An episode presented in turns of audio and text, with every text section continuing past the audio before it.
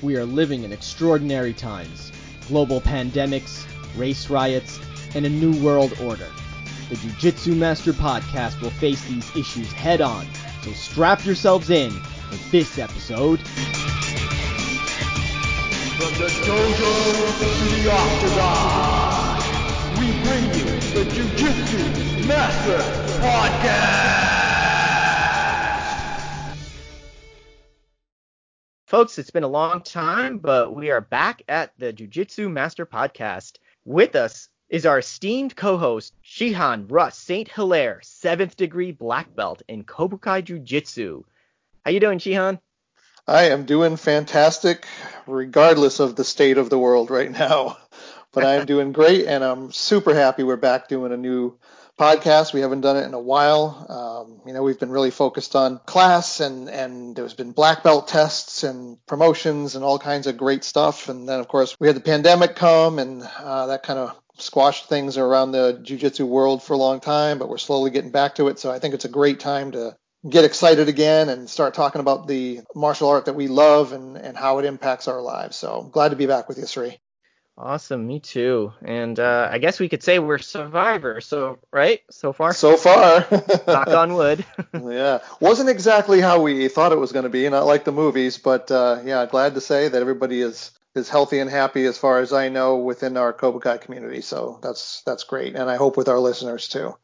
I feel like you know the the sayings go that art imitates life or life imitates art, and if you think of pandemic and apocalypse movies as art, um, which not many people do, uh, it's it's really interesting how movies and books think these things play out and how reality really shaped it. And, and, oh, yeah. I, right?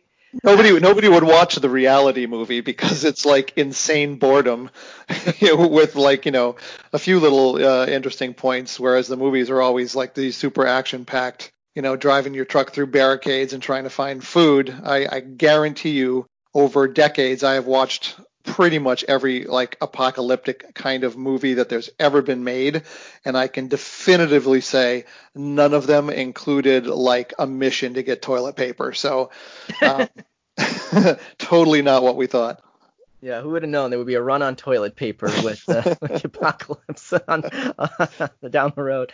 Right. Um, so, so in terms of the uh, those the, the movies that we see, a lot of it's a, a, a race to find the cure, and that that's one aspect I feel is still, I guess, uh, accurate or or yeah.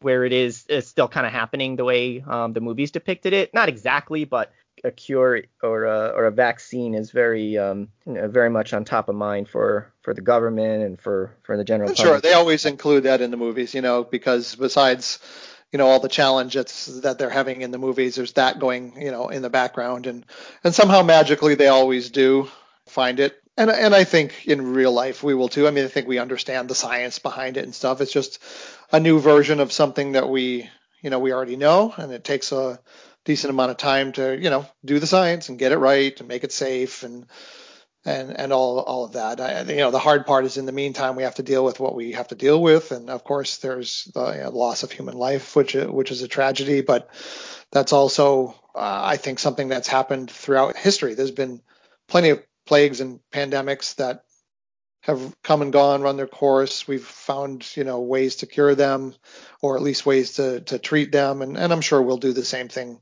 with this. It just won't be as you know sensationalized as as it is in the movies. You know, um, it'll it'll be what normal real life does. It'll be a lot of hard work, a lot of people dedicating time. There'll be sacrifice and experimentation, and, and eventually we'll we'll find something. Um, but I think, you know, I think some people forget, especially when it comes to viruses. I don't think we've ever eradicated many. You know, there's been a few here and there, um, but I think we've found ways to to minimize them. You know, I think I think a lot of people don't realize that, you know, when you're getting your yearly flu shot before COVID, you know, you're still getting a flu shot for for flus that were from decades and decades ago. Right. That uh, just you know we lived through and, and we made it through, but it never completely went away out of the human population. So, you know, we still have we still have um, a somewhat effective course of treatment uh, that works better for some people than, than for others. But in, general, it it keeps it l- low. But then a new one shows up, and and you got to go through the whole process again. So it's a challenge we face right now. Yeah, and I'm wondering if uh, COVID 19 or the corona type viruses that are out there, it'd be interesting to see if the, the vaccines that do come out will protect our population against future mutations of this because once it's out you know it's a virus. They think these things mutate like crazy i think. So th- that's that's another one. It may diminish the effects uh, or the impact that a future variants might have so we can only hope. True you know and and people can read about the science. You know, obviously this is not the Virus Master podcast. This is the Jiu-Jitsu Master podcast. Uh, I don't have a medical degree and, and, and don't, you know, don't know, but we have more information today than we've ever had in the past. And, you know, sticking with, you know, strict scientific, you you know, uh, information that is, is easy to understand, is something that you can depend on, is really where where you want to go, right? CDC information or other virologists that have been talking. I mean, they they they know what's going on, and just like we do in in jujitsu class, this is, this is one of these things that is always something in my life that I look for, whether it's work or or life or things happening in the world, is typically the sensationalized story is not is not the truth. It's usually the the more the more boring thing it's not always what you want it to be, but it's always what it is. And, you know, I talk about this in lots of other podcasts where martial arts schools always kind of teach from a standpoint of, you know, you're the guy with the martial art knowledge and the other person's just a street thug. And because I've taught you these techniques now, somehow you're Superman and you can beat everybody, including the 300 pound stevedore, you know uh, dock worker. And and you know you know in Kobukai Jiu Jitsu we're always like that's not real. You know the best technique you can do right there is like run, um, because we want to stay real and we want people to be safe and and to not think that what we teach them is magic, but is something that just gives them a better chance than they had before. And I think that's the approach you have to take with what's going on with with COVID right now. Uh, it's it's not going to be something flashy. It's not the triple double secret back flipping kick that's going to break the board, right? You know, it's going to be 1 million straight punches that is eventually going to get you where you need to be. So, um, you know, people just need to focus in on what the reality of this is. Follow the science, do the super, super simple things that they're asking us to do while they're trying to find something to treat this. And, uh, and I think eventually they will. And everybody should hope they will, because if, if they don't, this will be around for a long time. You know, we'll figure out how to live with it, you know, as far as social interactions and business and all that kind of stuff, but it will continue to take lives. And, you know, I think that's something that we want to, you know, we want to work on on minimizing. And every time we face something like this over time, we learn even more. So whatever process they're going to go through now, they're going to they're going to find out more about viruses than they ever knew before, and that will help us sort of in the next round because there will be a next round. There always will be. I mean, we're we're human creatures living on this planet with other creatures, and viruses exist, and they can jump between species from time to time, and and we have to deal, you know, we have to deal with that. So, just my that's just my you know sort of viewpoint on how to approach it. Approach it with realism. I, I think any sensible person would would agree with you that there there is a um, a lot of misinformation out there and conflicting information out there. And I think the last movie that was it Pandemic was it called Pandemic? Um, I forgot the name of the movie, but uh, which uh, it did have a, an aspect of someone who was a, a, a popular um, personality uh, either on the radio or TV that was pushing oh, a certain Contagion. Contagion, yes, thank Contagion. you. Yes, yeah, that was right. a great movie, by the way. yeah, but what the one aspect that I, I, I thought was kind of poignant here is that uh, there was this individual that was um, pushing a certain potential cure, and it had something to do with the roots of the Forsythia plan. If that were the case, I'm sitting on a gold mine right here in my house, but that's not that has nothing to do with COVID, nor did it have anything to do with any any uh, uh, meaningful effect on the uh, on the on the pandemic and, and contagion. But he was a, finally was was kind of called out, but unfortunately in in our case, that's that's not always the case, um, and there's a lot of misinformation out there. So how do we kind of filter that from what's really happening? You know, I think there's a human need, especially when there's something that's dangerous to yourself and to your family and your loved ones, and disrupts your social life and disrupts your your society and work, and like everybody wants to help and find something that's going to help some way. But the the reality of it is, is most of us are not equipped or educated to to do that. And that's a, that's just a tough feeling to deal with. It, it you you feel powerless. Like there's just nothing I can do. You know, are you are you kidding me? You're just telling me you want me to sit at home for months and hope this goes away? Like I I want to do something. Um, and I think that makes people jump to conclusions about various things that they hear on TV or on the internet or and even if they're not fake even if they're the most well placed like we think this might work right there was the uh, the hydrochloroquine that you know they thought maybe they had had some results in some patients and like good science you know they continue to do it and they continue to try to prove that it doesn't work you know because uh, that's a, a, great way to approach science. And then, you know, they found out, well, maybe maybe we were wrong, and that wasn't really as effective or or effective at all, and and we move on. But you know, people jump on things like that very quickly because there's just it's it's a hope. It's hope for them. You know, how I'm going I'm going to be able to save my my family or my loved ones, and you know, I can't blame anybody for that. It, it's just a, it's, it's human nature. Now, some people will take advantage of situations like that and obviously try to make money and do other things. I mean, that's human nature too. That's fine. You know, we just have to understand that. Um, but there's nothing wrong with having hope and trying many things.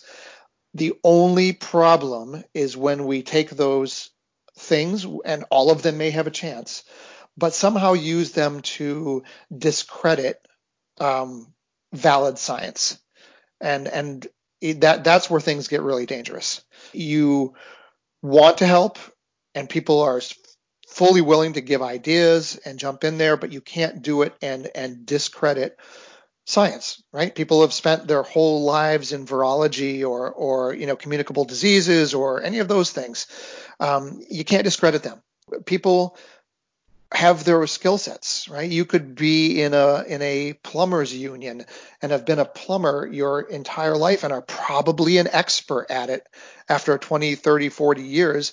And you would also expect other people to say, "Oh, dude's been doing plumbing for 30, 40 years. He's probably an expert at it. So at the same time, you don't want to turn around to someone who also has an expertise in something else, something that you don't have in, and and try to discredit them because it doesn't fit into either your agenda or something that makes you comfortable or gives you an answer as fast as you want. Yet you have to trust that human beings have the ability and capacity to experiment, to be trained by others and generations before them, to work hard and do repetitive tasks so that they become expert at something and then that they can use that expertise when when something demands them to use that expertise. So you know you you got to depend on on some of that science. And science doesn't discredit anything else. The only thing science will ever de- discredit is itself right? It'll come up with a hypothesis. It will work on proving that hypothesis. And if the data begins to show that that hypothesis is incorrect then they'll pull away from that and look at the data and move on to new things. But it will look at something else and just say, you know, you're stupid or that's a horrible idea, or at least they shouldn't, right? They need to focus on what they're experts in. We all need to focus on what we're experts in. You know, and in and in this pandemic, I, I very much uh, joked with my wife about this because I'm a martial artist. I'm a prior military person. I'm kind of always prepared. You know, all those things they told you you needed to have when this came out, I already had.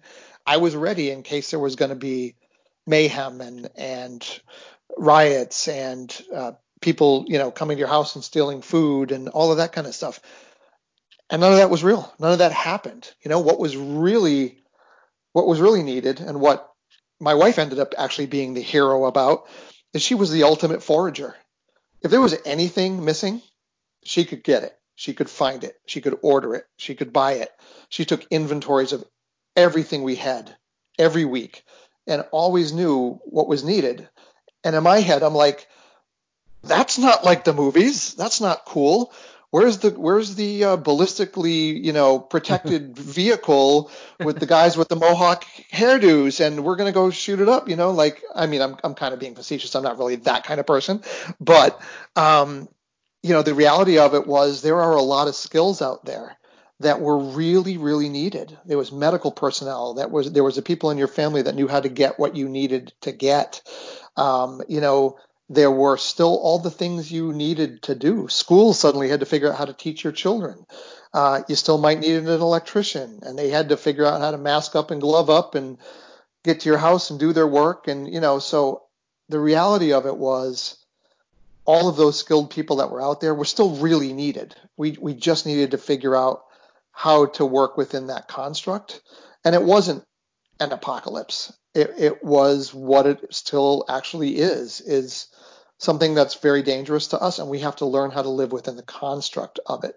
So that's why I want people to understand that, you know, all of those skills that everyday people have are important and should not be discredited but looked at with, you know, a lot of, uh, of appreciation.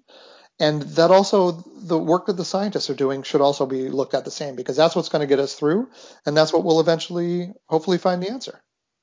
So I had a couple of follow-up questions on sure. Uh, on on that uh, around the science behind it, sure. I mean, even these days, it's really hard not to politicize everything that goes on.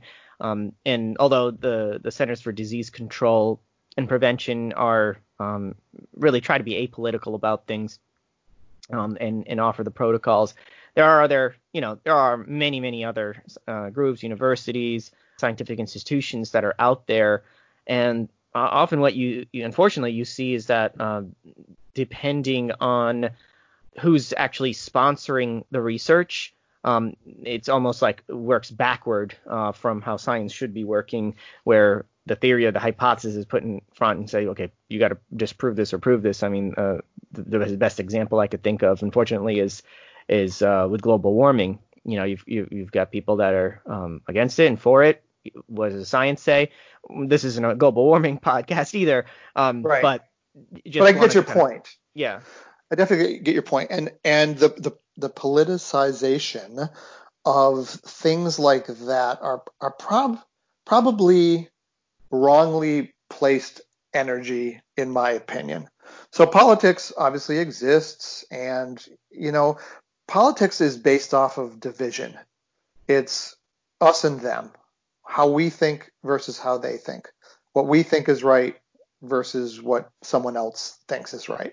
And that's what makes political parties, and it's also what makes war. But um, there are truths that exist regardless of what people think. And, and those are the ones you have to wrap your head around, right? There, they're not going to change no matter what political party you're in, no matter what religion you have. Uh, you know, they're absolutely not going to change if you use the word believe, like I believe something, because that's really just not worth your energy. Things are or aren't in the physical world. I'm not I'm not going to go down the spiritual world path, but in the physical world. And it's too bad that people have to do that. That somehow they need to feel that they need to identify themselves by a group of people that is polar to another group of people when the thing that they're talking about is common across the planet at the same time. And, you know, I kind of joke and say, you know, I don't care if you believe in COVID or don't because it really believes in you, and it's and it's really dependent on you, and and is and is very happy that we're all alive because we're just awesome hosts for it to reproduce and and to continue to grow and spread. So um, we we need to back away in a in a pandemic kind of situation from uh, any sort of politicizing of the actual facts of what is. I don't like that it is what it is.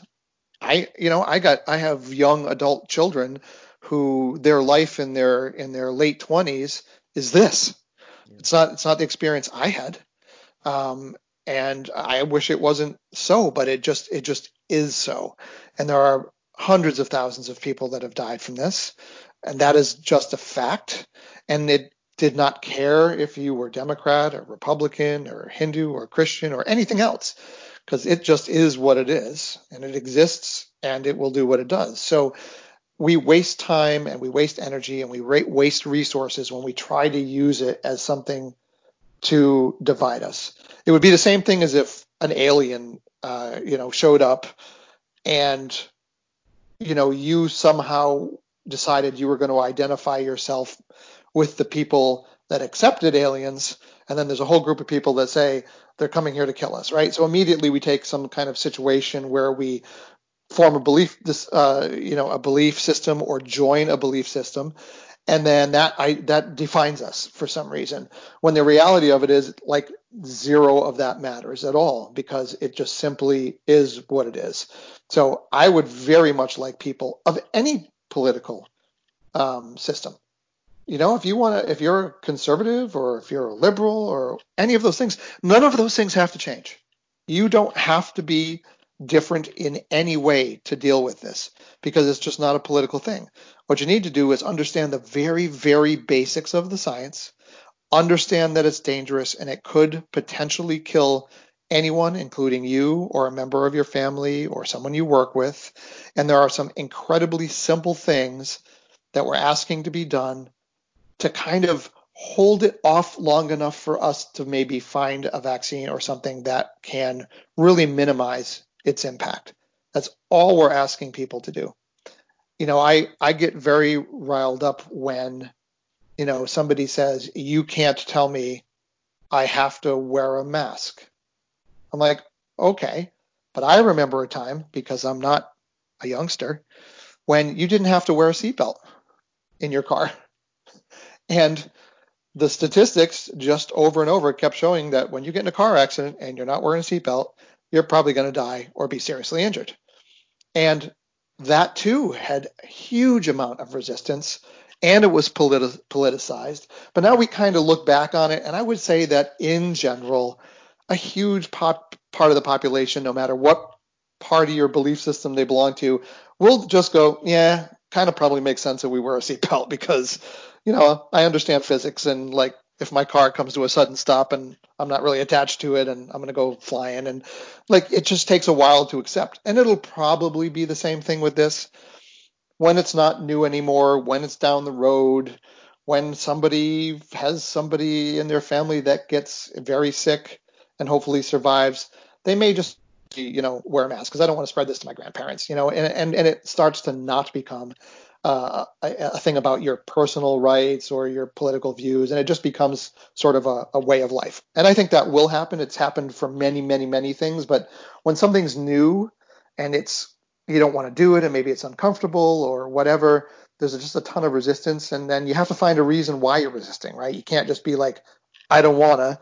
You know, you have to find a reason, and and you know maybe a political view is a reason, or or some other view is a reason, but the reality of it is kind of way back in the back of your head, everybody knows that it kind of just makes sense and we probably should do something like that without making it feel or without thinking like somehow your your rights are are being taken away.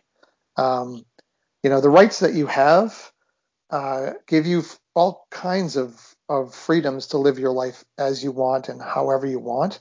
But then there's also basic common senses that we just do on a daily basis because we know it makes some sense, right? You don't let the tires on your car be underinflated. Um, you know, you change the filter in your air conditioner in your house because you don't want to be breathing bad air. Uh, you know, people get a water filter on their faucet because they want to make sure there's no chemicals. I mean, it's just basic stuff to take care of you and your family, and that's how a lot of this should be viewed. Um, not not politicized, just common sense stuff. Yeah, that makes a lot of sense. Uh, unfortunately, there's there's a lot of people who have a deep mistrust in the in the government or any kind of governmental authority, and it that's at many different levels. So I think at a state level, the governors are issuing orders to, you know, stay at home and you know wear masks. But then when the vaccine comes, I mean, obviously, they're nobody's gonna. I, I don't think they can force everybody to, you know, take the vaccine. Or wear masks unless it becomes a law. Like the example you gave with the seatbelt, I actually honestly had no idea it was it was even controversial. I mean, it's just like a way of Oh life. yeah. that's why that's why we should be talking to um, you know uh, folks like you, Shihan, who've been around and have experience in these kind of things and can can see that um, the parallels here.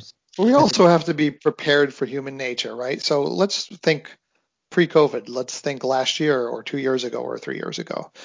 Um, there are in there. There's already viruses that are out there, right? There's H1N1. There's H2N3. There's uh, influenza B. There's all kinds of stuff that's out there.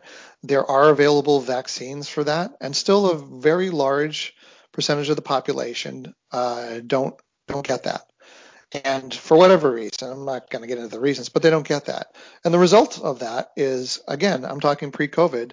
There are tens of thousands of people in the United States every year that just die of one of those flus those very old flus from the 60s and the 50s and, and 1918.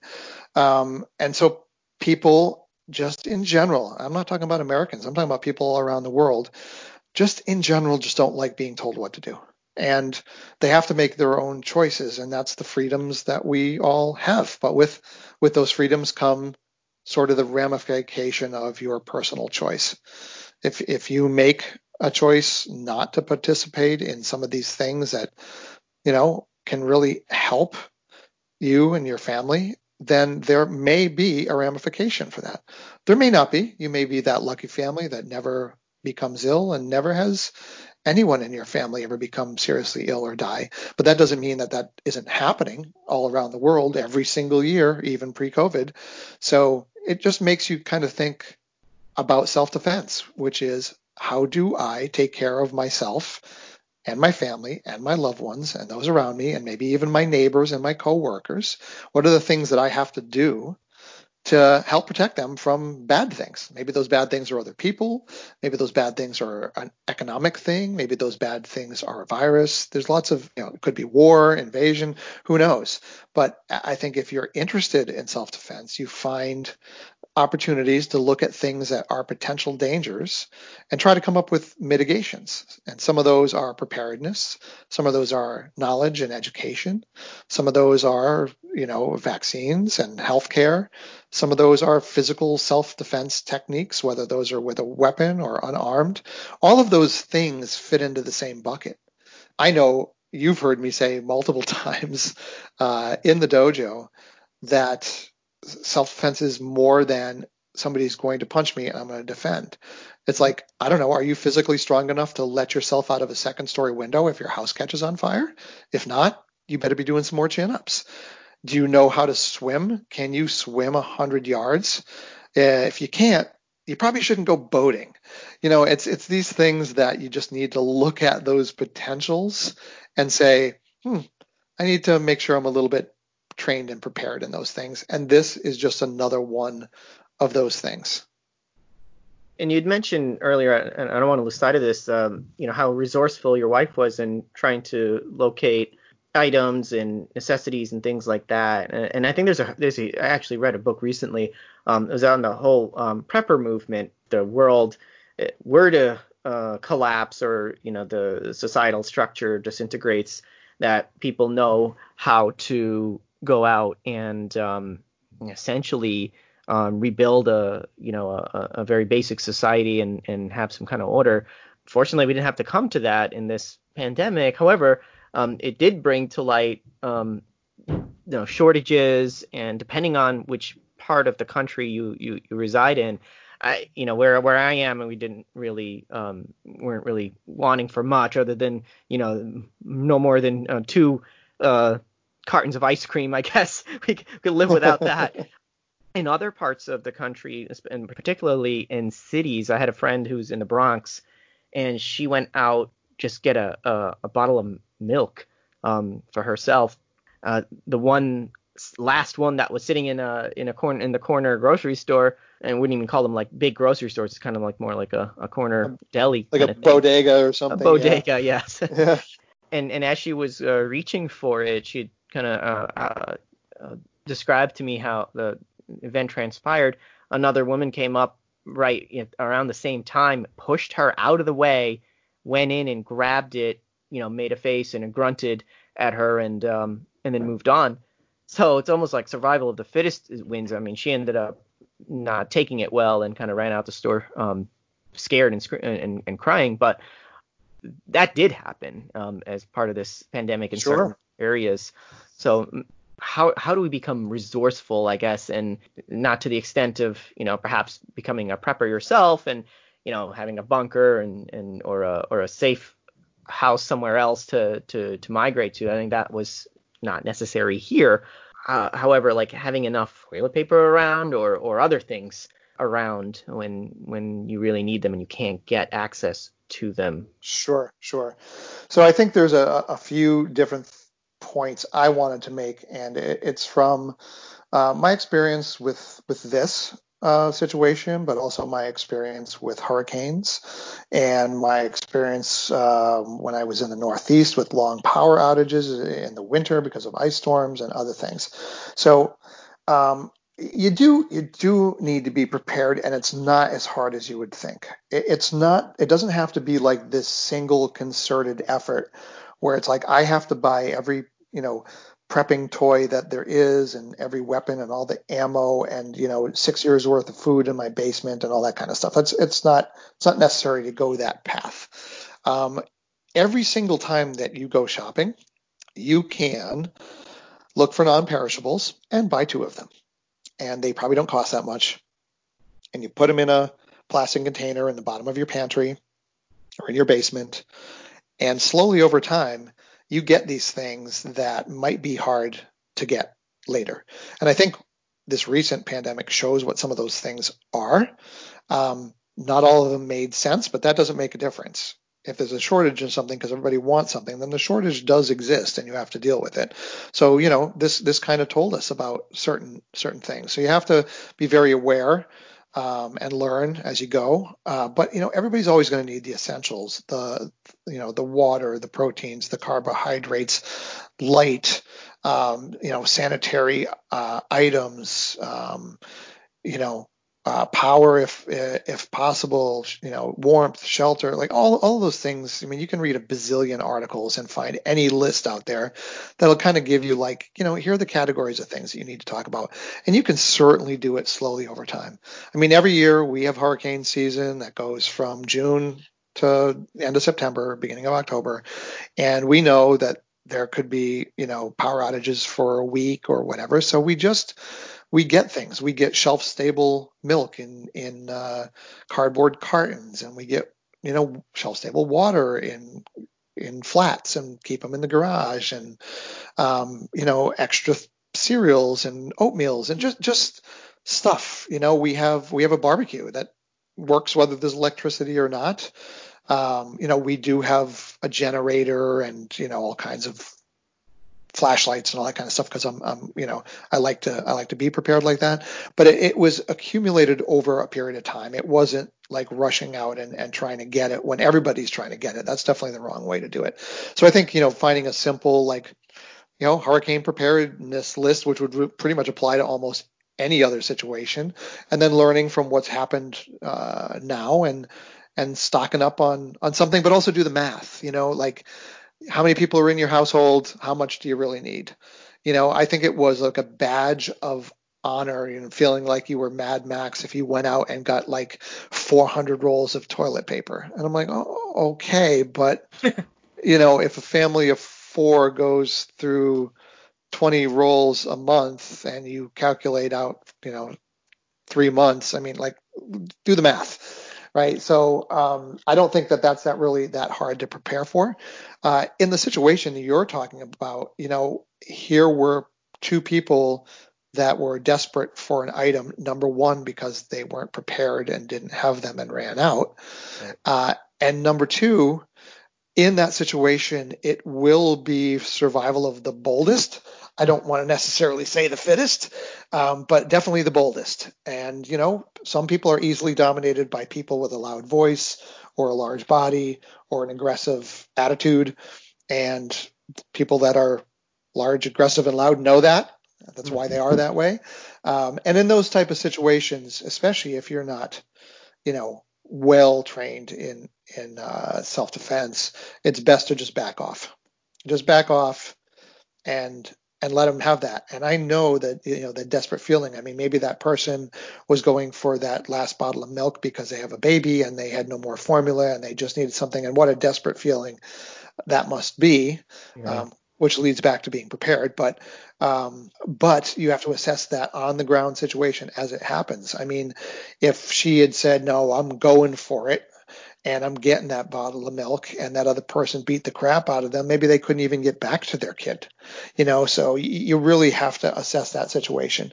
You know, which leads to, of course, what we typically talk about on the Jiu Jitsu Master podcast is being trained in in self defense and understanding how to defend yourself against another person who wants to, you know, do harm to you or take resources from you or hurt your family or any of those other things. So, um, you know, it's something that you have to do. And not only that, it gives you a confidence and a certain look and a certain way you stand and walk where people that realize they are just a loudmouth and have nothing behind it may look at that person and be like, mm, "Yeah, I'm not messing with that today." So, yeah. um, you know, it's it's one of the weapons in your arsenal of self-defense is you know that unarmed uh, self-defense technique. But but it did happen. I saw people on the news grabbing for all kinds of items and and fighting for them and um, and and mainly it's because there was panic because the, the people were not prepared. They weren't prepared for this, and and then they just heard that their friends and neighbors were going for it, and so they went for it, and that leads to mayhem. And compound that with short uh, with um, regional or or you know local shortages of certain items as well that made, didn't make things any better. Right, which which you have to really really listen to if you're interested in taking care of you know your family in these situations because it's a self-fulfilling prophecy to state on the news that there is a shortage of something instantly creates a shortage of something yeah. right so you, you got to listen and even if you're not a person who panics about things or is a conspiracy theorist or is a prepper and you're just kind of one of these well let's let's see how it plays out you know the the lesson in that is hmm, maybe watch some of the crazy people around you too because their basic primal instincts are showing you what's actually happening out there. And you've got to be prepared to react to that and maybe even be part of that if if you aren't as prepared as you, as you thought. So yeah. um, don't don't be one of those people that thinks like uh, I'm not an idiot like them. You know they'll they'll eventually get some of that back, and then six months later it's still not back. And you know you, you got to keep your eyes open too and watch what's happening around you. So far in this in this pandemic, the, the social order pretty much stayed intact, uh, and and generally people did with, with some protest uh, here and there, but for the most part, everyone followed the governor's orders and the uh, protocols of the CDC. Um, can we talk about a scenario where some of that breaks down a little bit? Now we're getting into the realm of movie territory of how uh, con- more glamorous contagions and pandemics and apocalypse uh, type scenarios play out.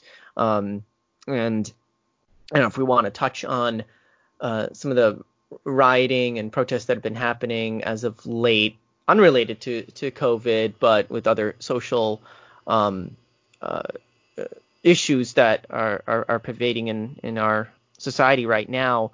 Work ourselves into that, or or how do we um how do we manage that? So that's a great question. I mean, I think one of the realities, as we saw with uh, with the pandemic, um, you know, even though there were tens of thousands at the beginning dying, and now hundreds of thousands, um, social order really didn't break down that much because I don't really think we lost the ability to live relatively normal lives. There were some shortages with some things for sure. But I went to the store multiple times during this, and yeah, you'd see a couple empty shelves here and there, but it wasn't the whole store wasn't bare. Like you, you still could eat.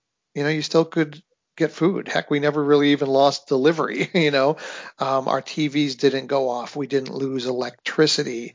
You know, uh, we have technology that allowed to basically keep our kids educated, and you know, we, we could talk to our parents who lived hundreds of miles away, or our children who you know were in another country or whatever.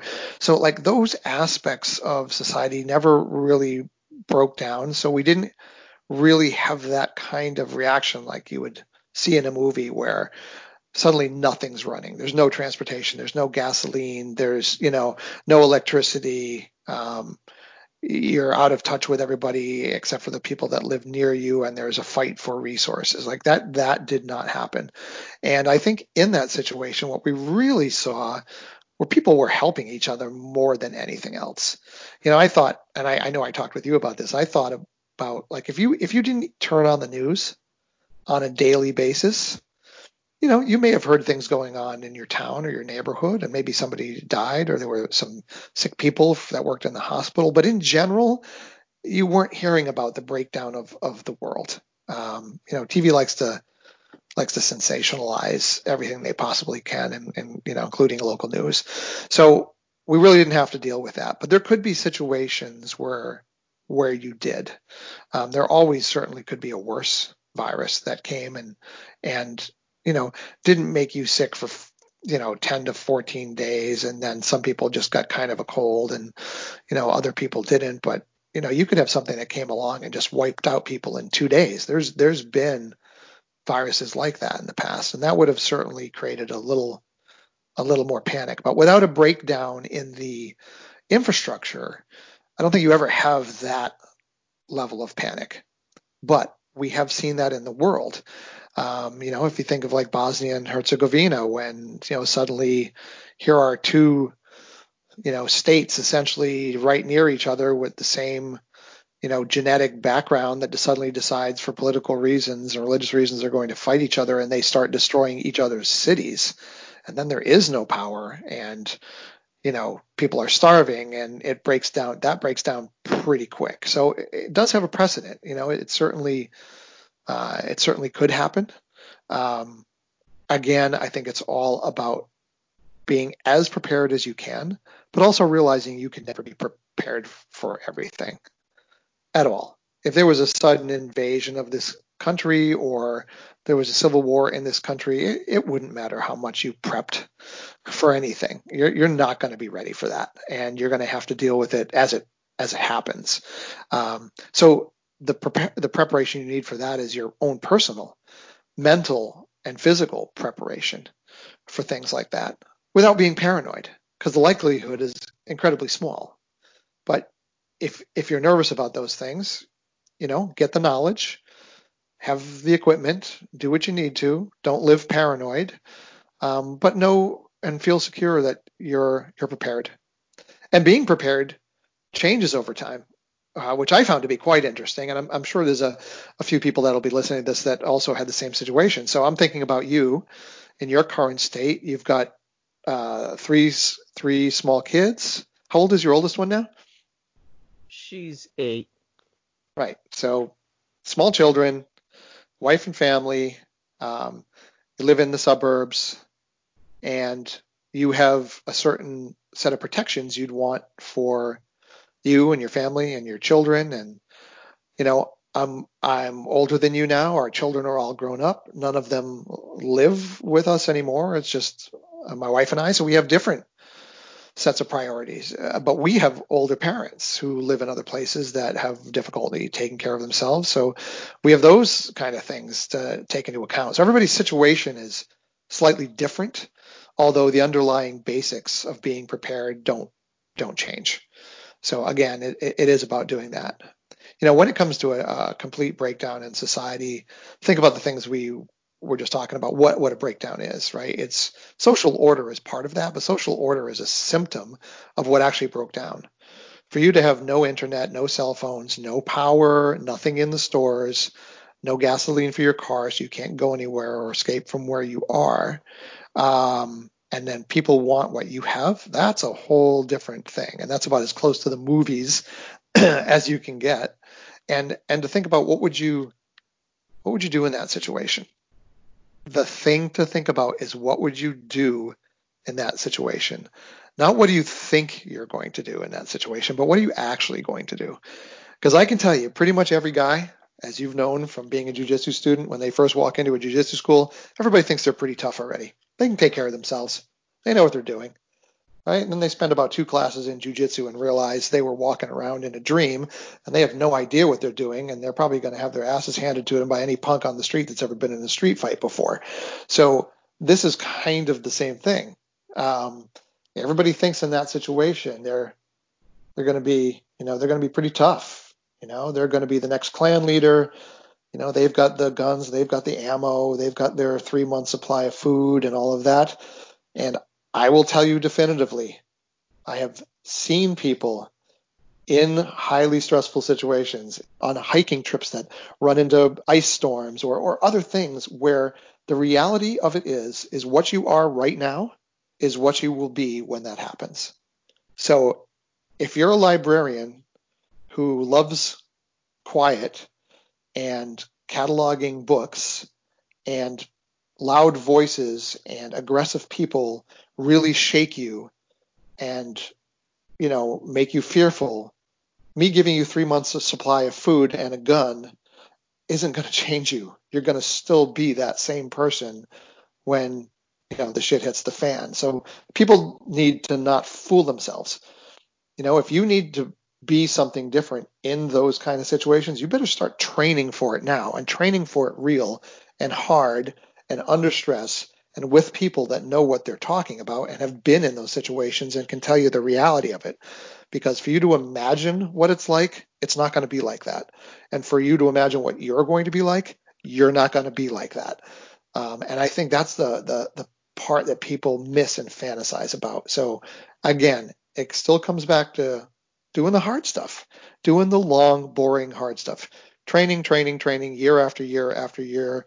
If you want to train with weapons, if you want to train your body, if you want to train your mind, if you will want to learn survival skills, all that kind of stuff, you actually have to physically put in the reps. You got to go do it because when it happens, only what you've trained to do is what you do. You are not going to suddenly change from being, you know, a car mechanic to you know the head of a motorcycle gang like they always show in, in these survival movies. It, it just doesn't happen that way. So mm. you know, look at that reality. That's a dose of reality right there. Um, bit the bullet to go ahead and uh, get a, um, a, a generator uh, installed and hooked up to my house. I still haven't done that.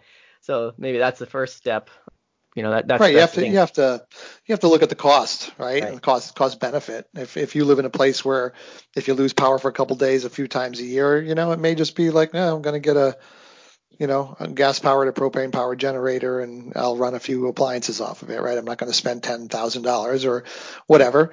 Um, you have to assess your situation.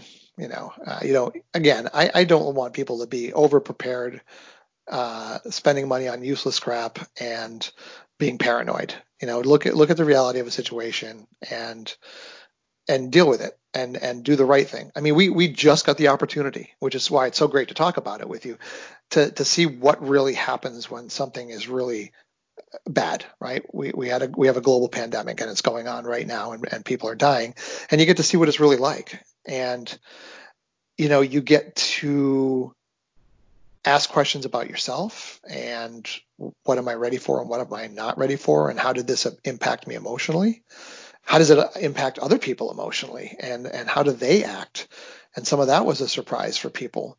Um, and then I, I think you need to look at some of the very very simple things that we were all asked to do and how difficult it was for people to do.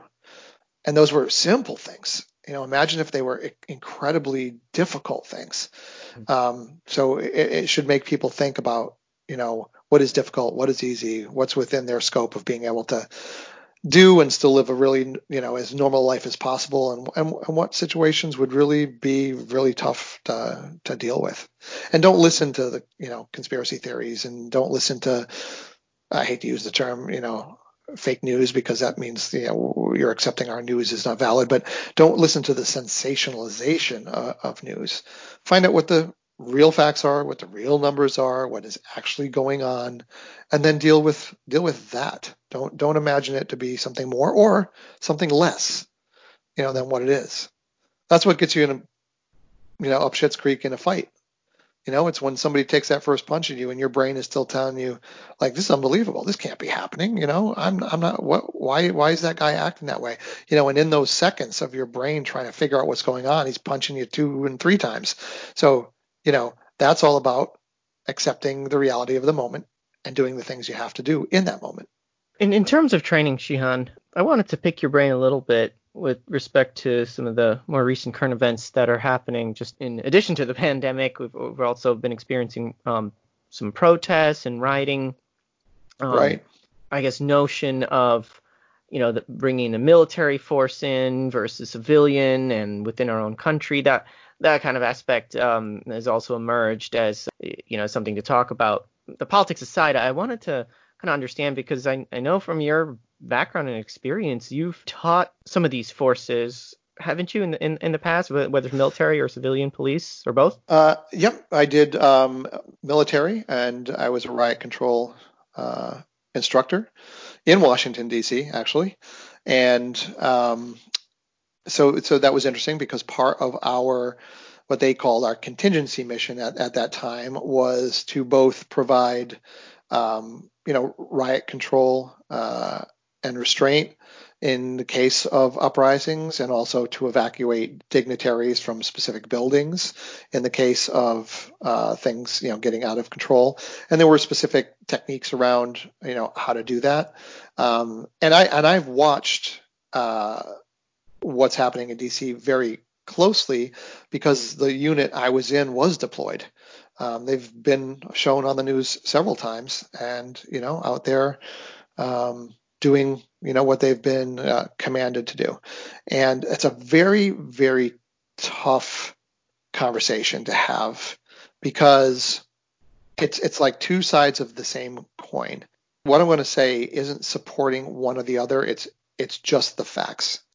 In one case peaceful protest rarely accomplishes anything. If you look at the history of peaceful protest what was behind the peaceful protest, the people behind it, the people pulling strings, the people even doing violence that didn't become of part of the story is kind of what made those air quotes peaceful protests work. So they don't always work. They they do create small amounts of incremental change because they change thinking, but they don't get any kind of immediate or even short term response in the long run.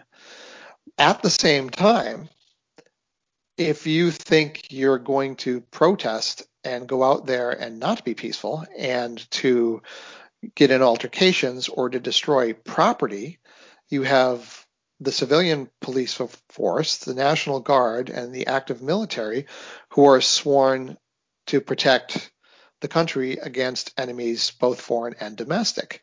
So it's a very, very tough place to be.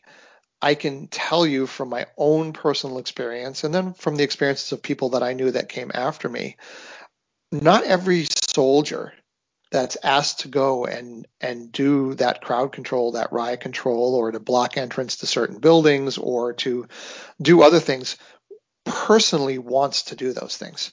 They they don't all want to do them. Some of them have very strong feelings against what's happening uh, on either side. Um, however, they've sworn to do a duty to the country.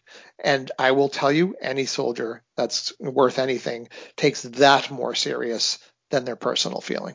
So it's a, it's a really tough place to be. You almost can't judge the individuals by what they've been asked to do because many of them are doing it um, against what they feel but their feeling of duty is stronger than their personal feelings. So again, a very tough place to be. I think what probably needs to happen is a constant reassessment of why the protests are happening. Because one thing that happens with protests, especially when they get very big, is they start to take on a life of their own and they start to attach themselves to philosophies and political thinking, the bigger they get. And how they started and why they started six months down the road could be about something very, very different than what, what they started out as. So I think we have to remember that there have been issues with police overstepping their bounds and doing unlawful acts that if they were a civilian would have had them in legal trouble. And people are reacting to that. That is the initial cause. Now because that disproportionately has happened to people of color in the United States it pretty quickly latched on to racial inequity and that is a much, much, much bigger problem in this country. And so it will elicit much more emotional response. And you have to be careful that you don't lose the original thought in the, the ever growing thought because both are important. Both are incredibly important. Both are injustices against people of any you know, race, color, religion, anything, and and they need to equally be equally be fixed. So I am definitely not a proponent of people going out and just wantonly destroying property, but I also understand why because you don't get attention. You know, people are just like, oh, you know, here's a bunch of jerks out here being loud about something and getting unruly and destroying property and blah blah blah. And then they just don't they just don't you know take it seriously.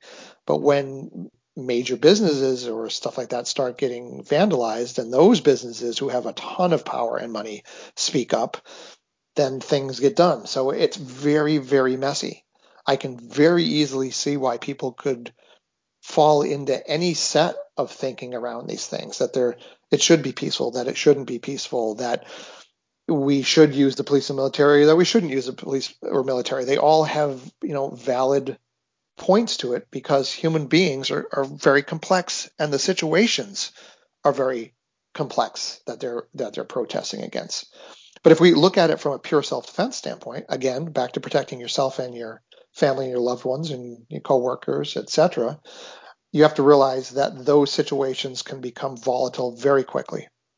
You could have 100,000 people and 99% of them are doing this completely peaceful and a handful of these people are not going to and that can quickly escalate whether it's in the reaction from the police or military or whether it's with the reaction from within the crowd where other people feel like this is what we need to do and they jump on that bandwagon. Um, so you have to, if you're going to participate in those kind of things, you have to be extremely aware of what is happening around you and how quick it can change and have escape routes and, you know, understand that some people may be seeing that you're breaking the law and that could have ramifications, but also that you have strong feelings and that without challenging the law, you're not going to get any kind of response. And you have to understand the complexity of the situation that uh, that's happening.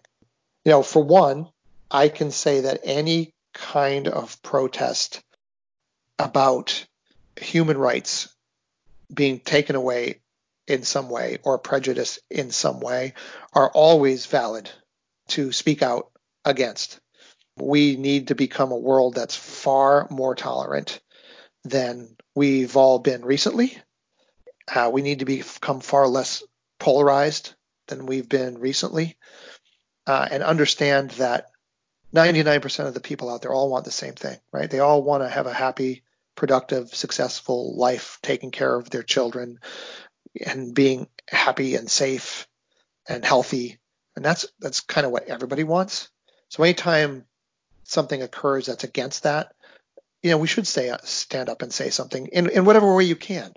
Not not everybody's made to go out there and protest in the streets or to stand in front of the military or cops. That's that's not for everybody. There there are other ways to do that for for other people, um, but everybody still should be brave enough to stand up and say no, won't accept that, inappropriate. This is not how we treat each other, and expect to have our elected officials who we put in place take us seriously and, and listen to it And at the very least, even if they don't have the answers, to put together a group of good minds that can find some answers that may work for almost everyone. You know, not everyone's going to be satisfied, but but to make change and to say, yeah, we think these things are wrong and we think we can do something about it and what do you feel and do you think that's a good start? You know, that that gets a different reaction from the populace, right? Then they feel they're being listened to, taken seriously, they're part of it, they're part of the solution and and things move forward. When you deny those things, um, or you you eh, you know make them not seem valid, that's when things turn bad. I mean, it happened in many countries throughout time where the people finally stood up and said, Mm-mm, "You're not listening. You're out." You have to listen to history because that will happen if you don't listen and if you don't act. So, just my thoughts on it. Um, I don't think the self-defense aspect of that changes. Heightened awareness, understanding the volatility of the situation, having an escape route, uh, not breaking the law, understanding that people may see your actions as unlawful, um, knowing that you're taking risks to yourself and your family uh, are all parts of uh, the self-defense aspect of that. Yeah, Shihan, um, I just wanted to say, you know, on behalf of everybody, at times of extraordinary circumstances or duress, like we've recently lived through, I think the most important fundamental need of many people is to find a leader and look up to somebody who's sound in mind and in judgment. And, you know, on behalf of everybody at Kobukai Jiu Jitsu and to all of our listeners the Jiu Jitsu Master podcast, thank you for being that person for us. Oh, well, I really appreciate that. I mean, I'm just like all of you. I don't have all the answers. I struggle like everyone else does. But I try to keep a clear head. I try to see the reality of the situation and I ask other people to see the realities too. And I think I think that all helps us. And I think just like you expressed in a very heartfelt way, we we need that in our country and in every country of the world. We have leaders at the local level within your town, your selectman or your mayor, you know, we have governors of our state, we have senators, you know, all the way up the chain. And, and we depend on them. We depend on them to be good leaders because you and I in our everyday life, we we can't do all of those things, right? We're trying to have a job and and do our family and and you know they've made some sacrifices to get in their roles, but with that comes an expectation of some of the th- same things that you just mentioned. We need to have the people that we put in office care about the people that put them in office and listen. We're not asking them to have the answer or to have the ideas. We're asking them to gain consensus of the ideas of the people they serve and helping us find a clear path through all of those different thoughts so that we can come to an agreement about what the best thing might be at that time for the people uh, of whatever size group. Um, and we need to demand that of our leadership. And if they can't do that for whatever reason, no, no judgment, but they're they're just simply not able to do that. We need to find people who can do that. We cannot be complacent because complacency is what allows bad leaders, or not even bad leaders, leaders that just don't fulfill our needs, to remain in those spots where potentially they could do more harm uh, than good. We all know what it is to be a good, decent, thinking person. Everybody from a professor at a college down to a factory worker, we all know what that is we all know how we want to be treated, how we would treat our friends and family.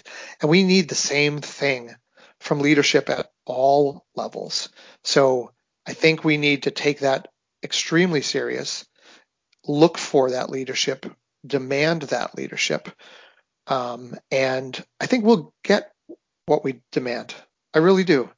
I think people have the best intentions. It doesn't matter what political party you're part of people do have the best intentions. You just have to be brave enough to put the right leaders in place or to remove people that aren't doing the job so that someone else can for the betterment of our society and the world. So I'm glad I can do my little teeny weeny weeny part, my little slice, you know, in in our very small martial art world. I mean, it, it means everything to me that other people feel that I'm doing the the best that I can, but it's so so much bigger than that. This has to pervade upward to to the very top in all countries around the world so that we can just become a better world. And I hope we're doing our little part to do that. So, Sri, I always appreciate the amount of thought and time you put into kind of coming up with the subjects and sort of parsing them into categories and, and leading these conversations and giving me the opportunity to just pass on what was passed on to me. I didn't I didn't invent any of these ideas. I just I like to clearly state them so other people can gain what I gained from them over over time. So so again, thank you, Sri. Thank you, Shihan, and I think we're doing a little bit more than a, a tiny, teeny weeny bit here because this podcast is on uh, Stitcher Radio, Apple iTunes, and Google Play, and can be reached all around the world. That is fantastic, Sri. I really look forward to the next time we talk on the Jiu Jitsu Master podcast. I'm sure we'll come up with some other great subjects to, to chat about. There'll be no shortage of that, Shihan. Thanks again. You bet.